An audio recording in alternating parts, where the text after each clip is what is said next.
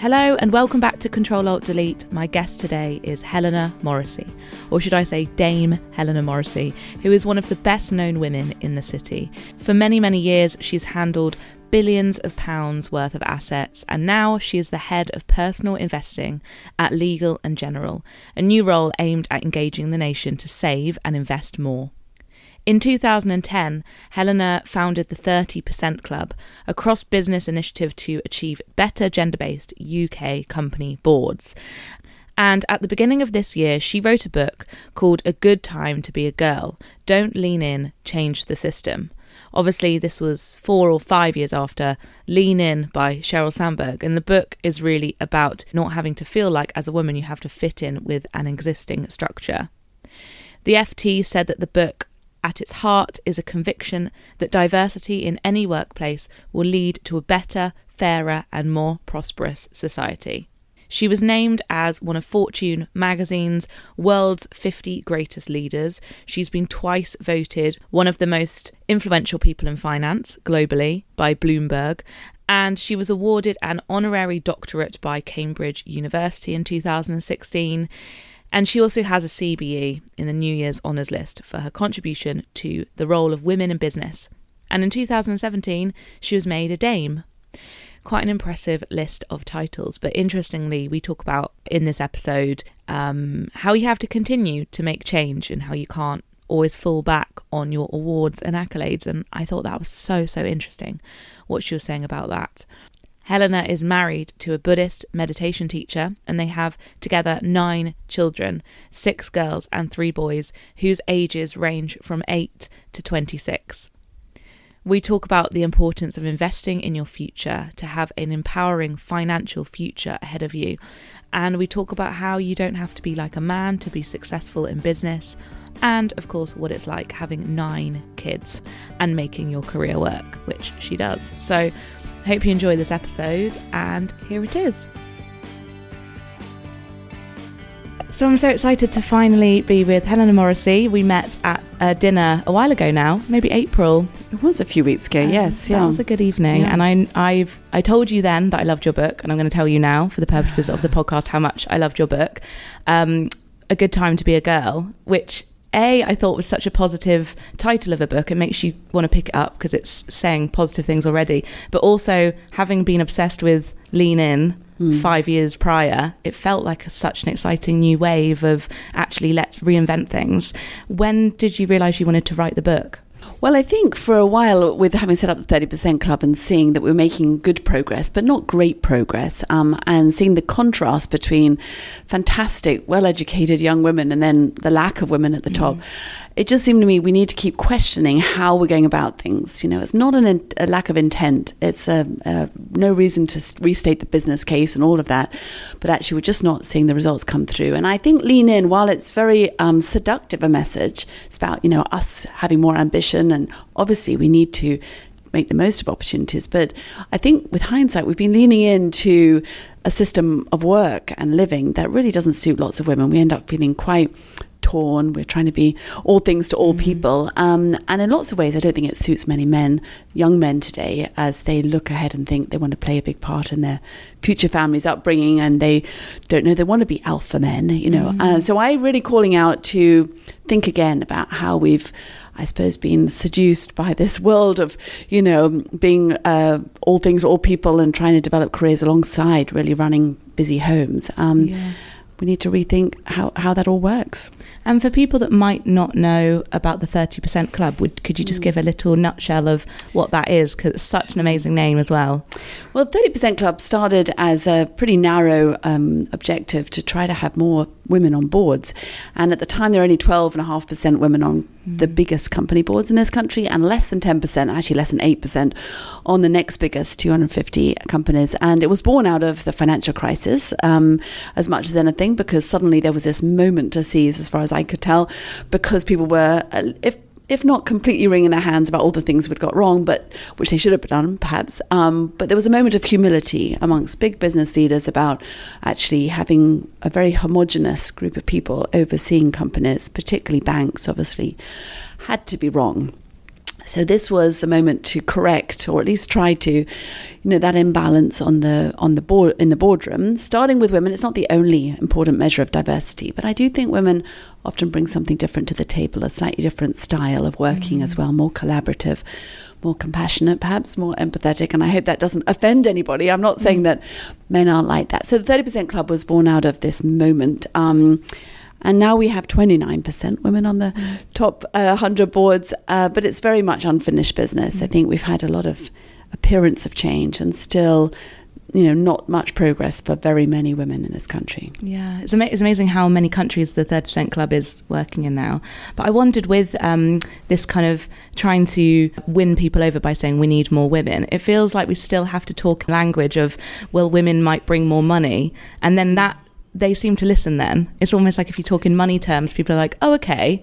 Do, do you hmm. find that? Do you think that's true? I do think that's true, but I actually think it's almost the only way when you're trying to change things. If you if you like, well, we're not trying to be a Trojan horse, but you know, if we can get those seats at the table, then we can really change things. It's not the end of, of itself, but you have to talk the language of business. I think one of the problems with the whole diversity agenda, really, and particularly the gender agenda, perhaps, which now people have got perhaps a bit fatigued about, mm. is that it's perceived being something to do with political correctness. And unfortunately, in the business world, I mean, I'm passionately a believer in fairness and equality, but that isn't enough to make people to change things. Mm-hmm. And we really needed the key business leaders to say, actually, for the business reasons, we need to have different types of people at the table. And if you like, I was playing them at their own game. Mm, I love. I'm so inspired by, um, well, so many women, but but especially women who do want to make a lot of money. I, I, mean, I know a lot of my friends really, really struggle with asking for a pay rise or really struggle with um, feeling like they deserve a big paycheck. Um, and I and I find it really inspiring when when a lot of women um, are just like, no, I deserve that money. And I think watching you obviously make and manage and invest so much money. But what I'm not saying is that women need to behave more like men no. to succeed. And I think that's a very important distinction because I think it's quite uh, discouraging to think the only way to get on is to be just like the men. Um, and I think men now want a different def- definition of success, or many do anyway. Mm. I don't think it's quite the same. I see, you know, my older children are now at the stage where leaving university or, you know, making their way in the world. And there's definitely different priorities. And I think it's very healthy in the longer term. But what I'm not trying to say is, you know, women need to take assertiveness training and, you know, suddenly be- behave more like men. Um, actually, I think that would be really undermining our chances of contributing to better cultures in the mm. workplace mm. and happier lives for ourselves as well. Because yeah. actually, with with meeting you, I in in my mind I was like, surely you have to be a little bit more like that, like a certain way. And so I I had my own judgment there, but that's come from the media and from the stereotype of like ball busting CEO. Yeah, and it's not just me. I mean, a lot of women who are, uh, you know, have that reputation. I know they say often, you know, perhaps behind closed doors, well, I don't really see myself as like that. Other, you know, and they actually sort of shy away from that description. And I don't think it's a lack of self awareness or not being, you know, conscious about how we are um, really, um, you know, wanting to be different from how we are. I think, I think often, you know, women who uh, think that's the only way forward often give up because they think, well, actually I don't want to be like that. Um, you don't have to be formidable to be a successful businesswoman, I think. And certainly, I'm I'm trying to encourage. I mean, the goal for me would be it would be wonderful if it wasn't just that women have so much career potential and ability um, to do so much for themselves, but actually that we could also contribute to better society. And we're only going to be able to do that if we do you know, change things um, and not just fall in line, not submerge our differences. Yeah. There was a really interesting study by Starling Bank a few months ago, which um, looked at how magazines talked to women about money and mm. men and compared the language. Men, it was all about investing and uh, what to do if you get divorced, how to save your money from like you know women who are going to steal your money, and then the women's magazines were saying you know um, buy buy this or save for this, or there was like a pink piggy bank with a woman tearing her hair out. So it was so mm. weirdly sexist even in like 2018, and I wondered. Um, how do you talk to? Do you kind of talk to men and women the same about money? Obviously, you do, but how do you do that? So first and foremost, we need to talk about money, um, and I don't think uh, women, particularly young women, uh, feel that it's a subject they want to talk about uh, very much. And of course, if we don't, if we don't talk about something, we're often not thinking about it. We're not planning.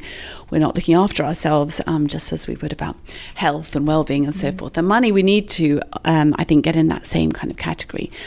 Um, I think it's a balancing act because there's no point. Um, well, I think it is very off-putting being condescending in any way, but also we do tend to talk in jargon in the financial industry.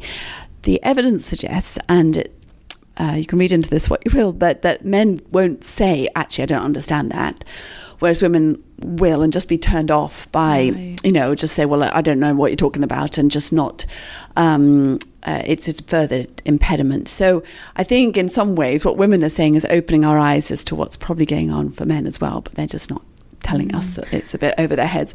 So what we're doing is a few things. I mean, one, for example, we're just about to start some how to get started in investing seminars where we're asking, we're doing a bit of a game about it and we're asking people to kind of try to, I guess, outwit the finance experts and throw lots of questions at them and to you know, kind of buzz when they're bored, mm-hmm. you know, and make it a bit fun. Um, and I hope it doesn't come across as in any way patronizing, but I do think we need to go back to, you know, what is it about, you know, the language around investing? How do people not see it as something so essential to actually just having, frankly, power and being able to control your own destiny ultimately? God, that's so true. I think you do have to make these things a bit more like a game or a bit more fun because otherwise you do zone mm. out. I feel the same about mortgages and taxes and VAT and things. I wish yeah, that it's just not the most scintillating subject, is it? I mean, I think we're all work under duress. You know, when the deadline's there, we sort of sit down and knuckle down to it, but we don't particularly. It's not one of the things you'd put on the top of your. Oh, I'd love to do yeah. that, or at least most of us.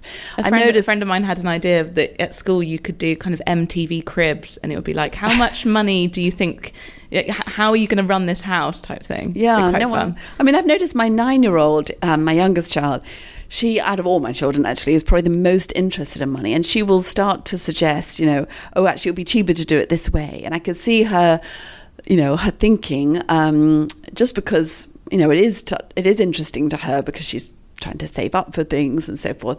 Um, I think you do have to just relate back to real life and not make it abstract. Um, I've noticed at schools you know, they do wonderful mathletics competitions and, you know, it becomes again a game, a fun activity around maths. I think we need to do the same around money. And arguably it's easier to do around money because we all, you know, have to buy things and save up for things and um, plan for yeah. future expenses. And with all your work, kind of helping younger younger people, uh, women and uh, young women and, and men, how what age do you are you interested in with kind of helping kind of younger girls? Is that, or well, is it all ages? I mean, to be honest, it has to be all ages because, of course, it would it would it'd be wonderful to be able to just focus on you know the future, but of course that would be very unfair on you know young women who um, perhaps might hugely benefit from mentoring or networking advice or advice about money. Um, I mean, advice not in the regulatory sense. I mean, you know, some some help getting started. So I think we have to recognise that if we're really going to change um, any of these uh, issues, um, including sort of financial ability um, or literacy, then we need to start right back at school. But in the meantime, there's an awful lot that can be done. I was speaking at an event just yesterday, which was actually for women who were in many ways quite senior in business. And one of the women had brought along her daughter, 18 year old daughter, who just started university. And the daughter asked a question about how she could get involved in looking after her future career. And afterwards, they came and chatted to me and said it was a shame there weren't more 18 year olds in the room. And I do think we need to keep saying, actually, you know, bring your younger self along. Mm. Um, everybody could help in this uh, work if they could sort of buddy up with somebody who's a bit of a younger version of themselves or even somebody that they would have never come across who perhaps could benefit from some advice, some help. Yeah, I love that idea of kind of reverse mentoring. Sometimes I can learn so much from like my 12 year old nephew, weirdly, of kind of technology, probably. Um, yeah, yeah. I have a 13 year old son, and definitely that's, you know, who I turn to. I don't think there's any, I, I think it's really important that we don't just, you know, presume that we know what makes people tick or what younger people are thinking um, and then lay out plans for how they might prosper. We've got to keep mm. listening and learning yeah. from them. I know a friend of mine works in advertising. She was saying that it was a room of men trying to come up with how mothers feel for an advert. And it was just one of those moments of, okay, we need some actual mothers in the room, maybe that might help. But because obviously you have nine children, which I know, I'm sorry if if that is something that people keep bringing up, but it is amazing and, and so it must be such a fun house and busy house that you live in. But having that range of ages as well is that quite interesting to kind of you're you're surrounded by di- different ages and their yeah. opinions. No, definitely. Um, I mean, it's a difficult one slightly for me because I, I, certainly wouldn't want people to think I sort of parade my children, but um, I also recognise, as do they actually, and we've talked about it overtly at home, that actually it's a big part of both you know who who I am, but also hopefully would encourage other women, particularly, to see that you could combine a career and, and family, and hopefully be happy, and they be happy, and you know it it, it work. Um, I'm not suggesting that people have to have nine to achieve that state, but um, and also for men to think that they can be a real man and to play a big part in their family's upbringing, as my husband undoubtedly has done. So um, that's the real reason why I'm happy to talk about it. Um, it is fascinating having so many young people around you, and you know I have lots of reverse mentoring goes on in terms of um, making it clear to me when I don't understand things. But they're wonderful about you know doing that in a nice way. But yes, it's um, even just having the. I mean, my when my 26 year old was born, you know there was no internet then. My own experience as a young mother, as a first time mother, was completely different in terms of not being able to stay in touch really with the office unless I actually physically went in. Mm. Um, and his experience as a young boy, you know, not being a digital native really um, until certainly his you know late teens, very different from my youngest mm. children who you know their homework is set on iPads and um, it's a very different world on an educational um, basis. Uh, so I think it's it's we all know that the speed of change is accelerating all the time, and I've definitely seen that. Um, I don't think we've solved or moved much further, if I'm really honest, in terms of the advice we give, you know, young girls and young boys at school about you know, encouraging them to be gender intelligent. Mm-hmm. Um, I do think a lot of it is is home based, and that's important, but it's not the only thing. There there are more talks at schools about you know encouraging girls and mm. hopefully showing boys that it's really important to strive for their careers, but also not have old fashioned attitudes toward women. But I don't think we've really conquered that one yet. Mm, God, change is slow, isn't it? Sometimes when you well, think about fast it, in some areas and yeah. slow in others. Um, yeah. But interestingly, when I was asking my own children, and this was for my book, I said, you know, you know, do you do you um, talk about gender equality at school? And mostly they said, if not all of them actually, um, not enough. Um, that they saw it as a very pressing topic and perhaps only in later years, sort of sixth form times, was it really on the agenda. Whereas young girls, I think, are quite confused by mixed messages they yeah. see, would love to talk about that at school, not just with their parents mm. and their mm. siblings. I think. I think it's also interesting when you ha- when there's a generational divide, and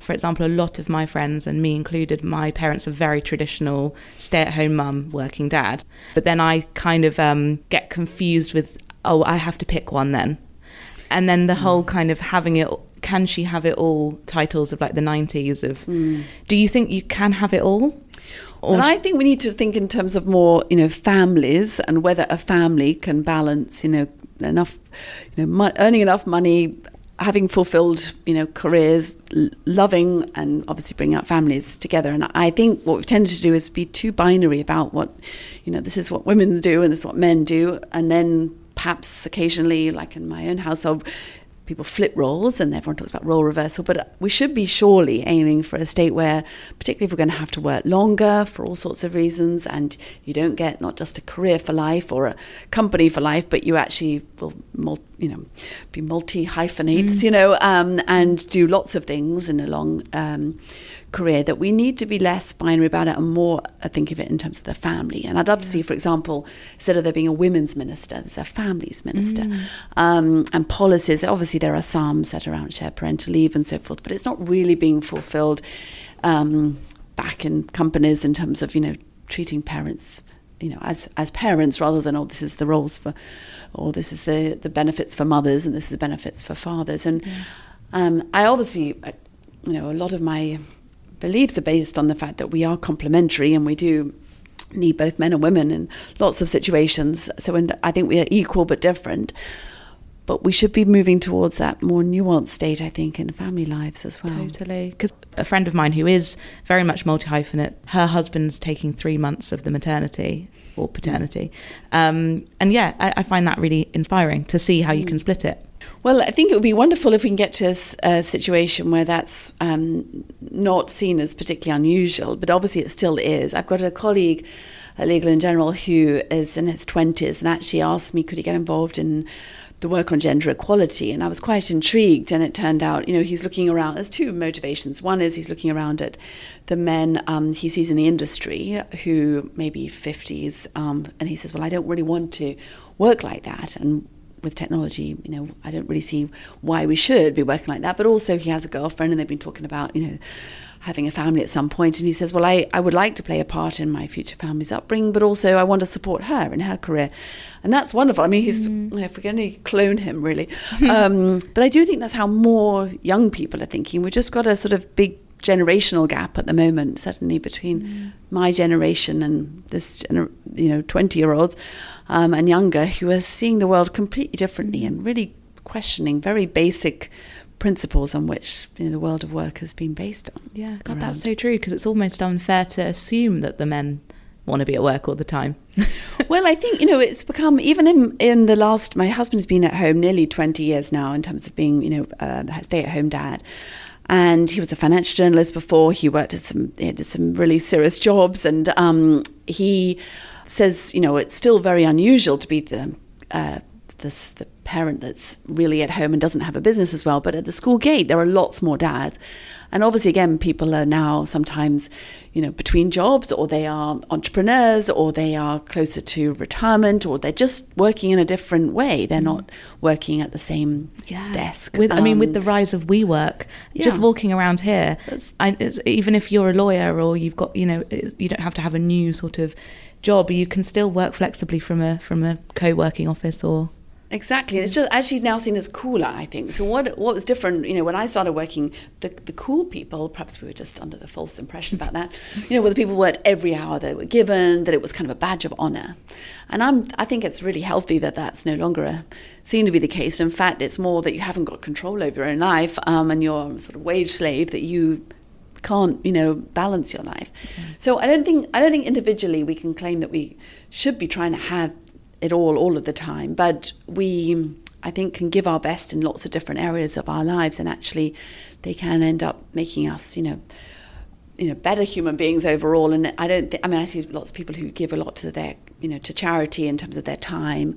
I've met some amazing people in recent past when we've been interviewing for diversity charity that was set up as a result of the President's Club dinner fiascos, and um, we've been recently recruiting more trustees for this charitable incorporated organisation that we set up. It's been agreed by the Charity Commission. And one woman I came across, I mean, for years, she's devoted a lot of her time um, to helping the homeless. And it's, I mean, that's one thing that she, I, I, quizzed her on how did she have the time. She has a very serious job. And she said, well, I just care about it so much. And it's not been something that I found a chore in any way. I just make time for it.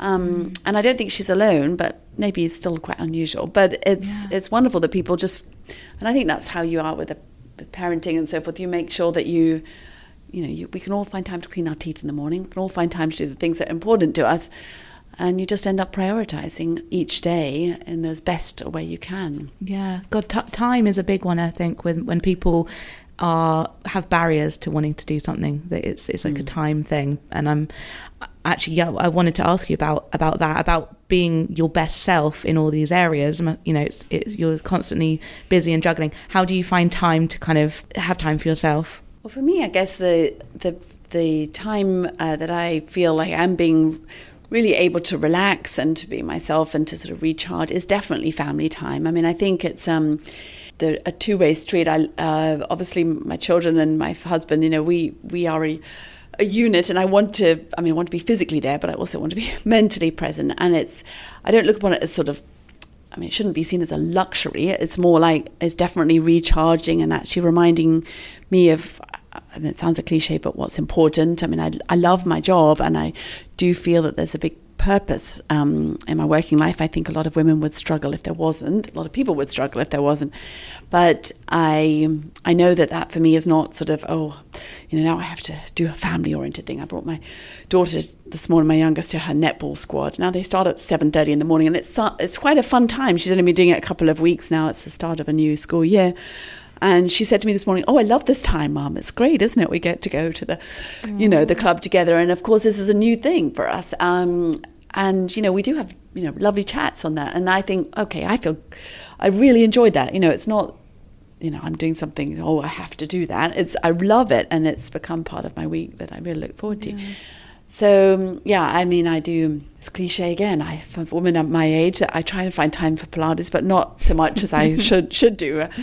It's funny. It oh feels like sometimes when when there's so much going on, almost it's like you take each day as it comes, and actually things are good. I think you can. I think a lot of young people can get very anxious when they've almost got too much time. I remember there was a study that came out about university and how a lot of people got really sort of down in the dumps at uni because they had they didn't have anything to fill their days with. And There's I think, I mean, you don't want to get to the point where you're too busy to think. That would be obviously a, a, big no. But I do think there's a tendency that a lot of people have to worry about what might go wrong, and that stops us from trying. And in lots of ways, um, I don't really have so much time to worry about what might go wrong. I do occasionally wake up in the middle of the night and think, oh, I haven't thought that through properly.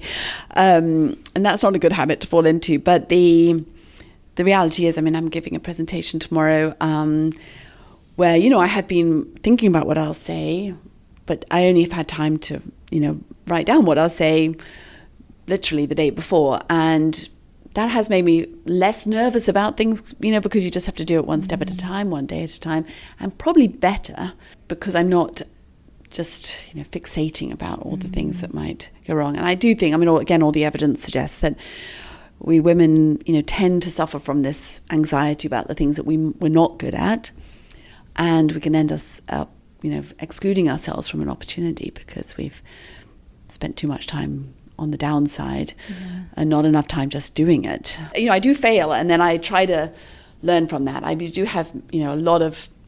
I, it's a discipline to not wallow in that and to feel very unconfident as a result of a failure but to just think back about what I did, I should have done differently, and you know. Mm.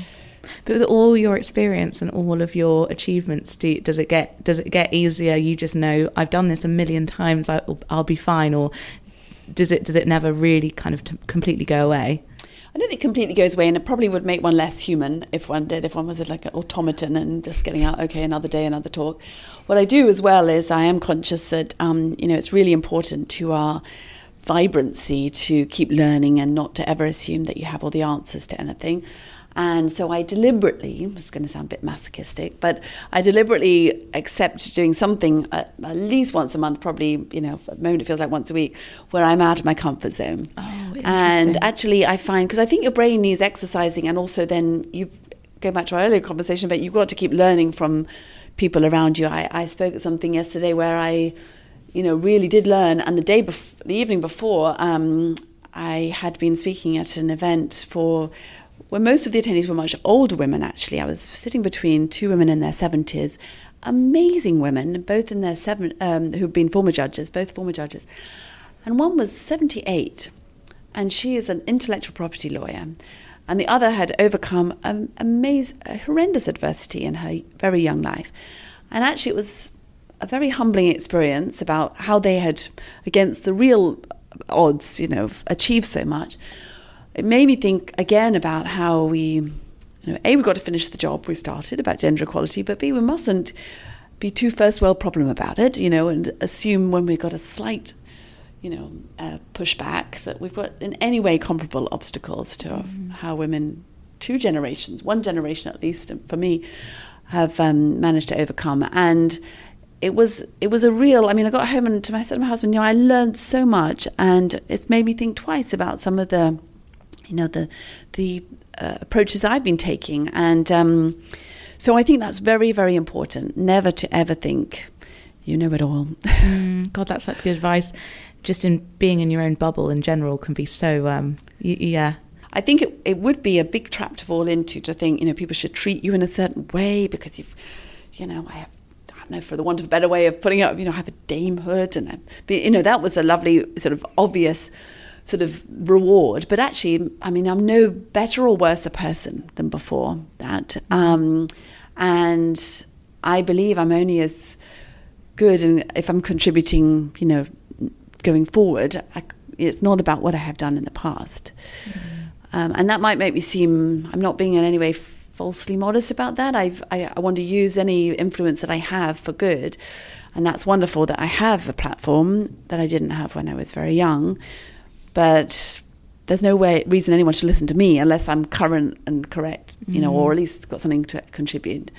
Yeah, you are very modest because you're anyone that would read your bio. It is it is just incredible. But, they, are kind of brownie badges. I mean, I was. A, as I've said before, I was a manic brownie, and you know, these days, Legal and General is doing some work with the Girl Guides around financial education, and you know, I believe that these um, badges, and you know, it's really important. We've just sponsoring the Saver badge because it's what you know young people like to do. They mm. like to mm. work towards a goal. Yeah.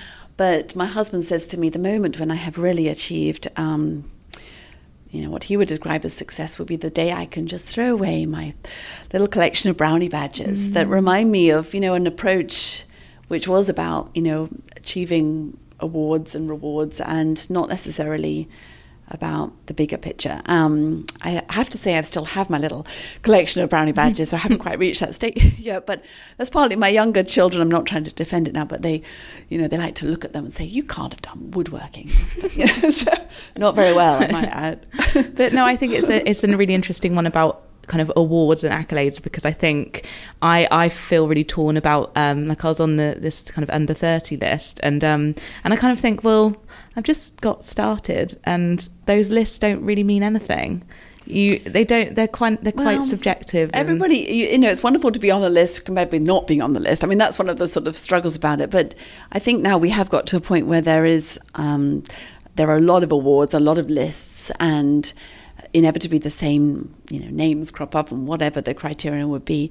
And it's lovely to celebrate success and i don't think um, i'm not in any way saying we shouldn't but we also need to remember that's not the same as you know continually yeah. you know achieving things. And i think it's a it is a danger for people that if they aspire to be on the list rather than the purpose behind purpose it. behind it yeah. Yeah definitely. And just lastly um, I always ask this at the end of any episode, but what are you looking forward to that's coming up? And it can be a, a holiday or it can be a work thing, it can be anything. So, I mean, there's lots of things at home to look forward to. I have a grandson, and he'll be coming up to one soon, which seems a momentous achievement for his parents, at least. um, I think at work, I, have only just got started on this whole mission to try to encourage um, more people who don't invest and save uh, for their financial future uh, to do so, and particularly women. Um, I am, you know, it has been a year or so since I joined Legal and General of quite a lot of foundation laying, and I'm really looking forward to. And it's not going to be a big bang and you know out there and it's over because this is clearly a long term ambition uh, for the country, not just for. and It's not doing it just for commercial reasons, but um, I'm really looking forward to seeing that come good because I do believe that again the, the zeitgeist, which is so important to lots of these things sort of taking off, is there that we now have people recognizing not everybody, but you know the need to is rising to look after your own financial future, and of course there are enablers. You know, this is where technology can really help us to reach more people um, more cheaply for them and more quickly and more in appropriate language. So I, w- I would love to see that come together, and I'm looking forward to the next stages of that. Um, I'm not going to pretend, as I say, it's going to be a quick win, mm. but that's that's very motivating for me. Yeah. Oh, it's it's really um, exciting watching everything that you're continuing to do. Um, I actually had one final, really small course, question yeah. about about the financial future stuff. Do you do you feel like we should move away from using the word pension? Do you think it's a bigger conversation? Can that, that actually maybe that word feels outdated to to younger people? Or I do. Unfortunately, I mean, clearly pensions are very important, and people can count much less on anything from you know state or government provision. But it's often seems so far off, and people. Mm-hmm. I mean.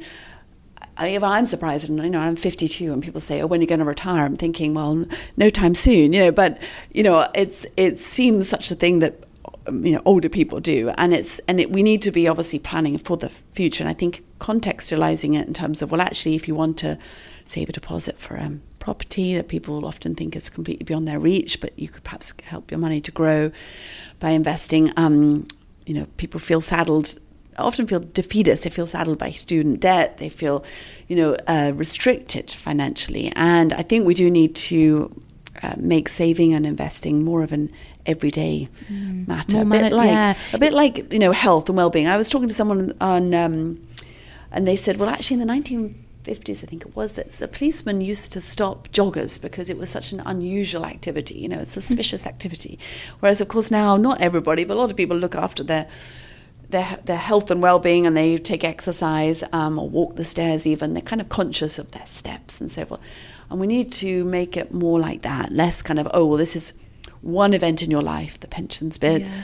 um, so yes the language is very important yeah I, I think of it as when i kind of when i'm writing a book i'll write like a 100 words a day but back to the brushing your teeth thing. I mean, yeah. that's investing in yourself. Is anything that we do for the we're doing it for our future selves. Again, you get into a habit not of being completely mean with yourself every day and not allowing yourself any treats.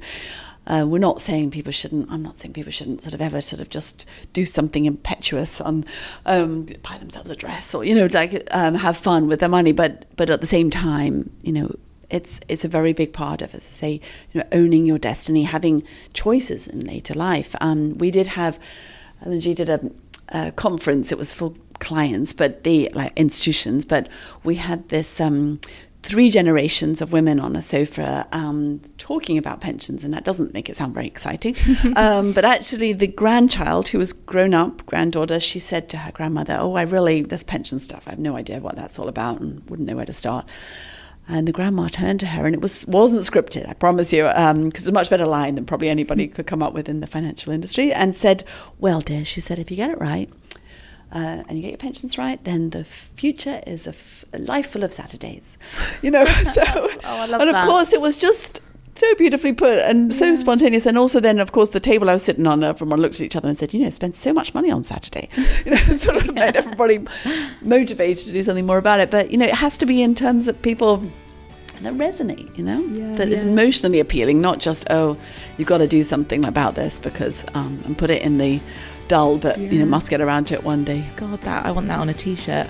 Yeah, wow. life of Saturdays, Saturdays, please. Yeah, I mean, would, you know, most of us would think, well, that sounds fun. yeah.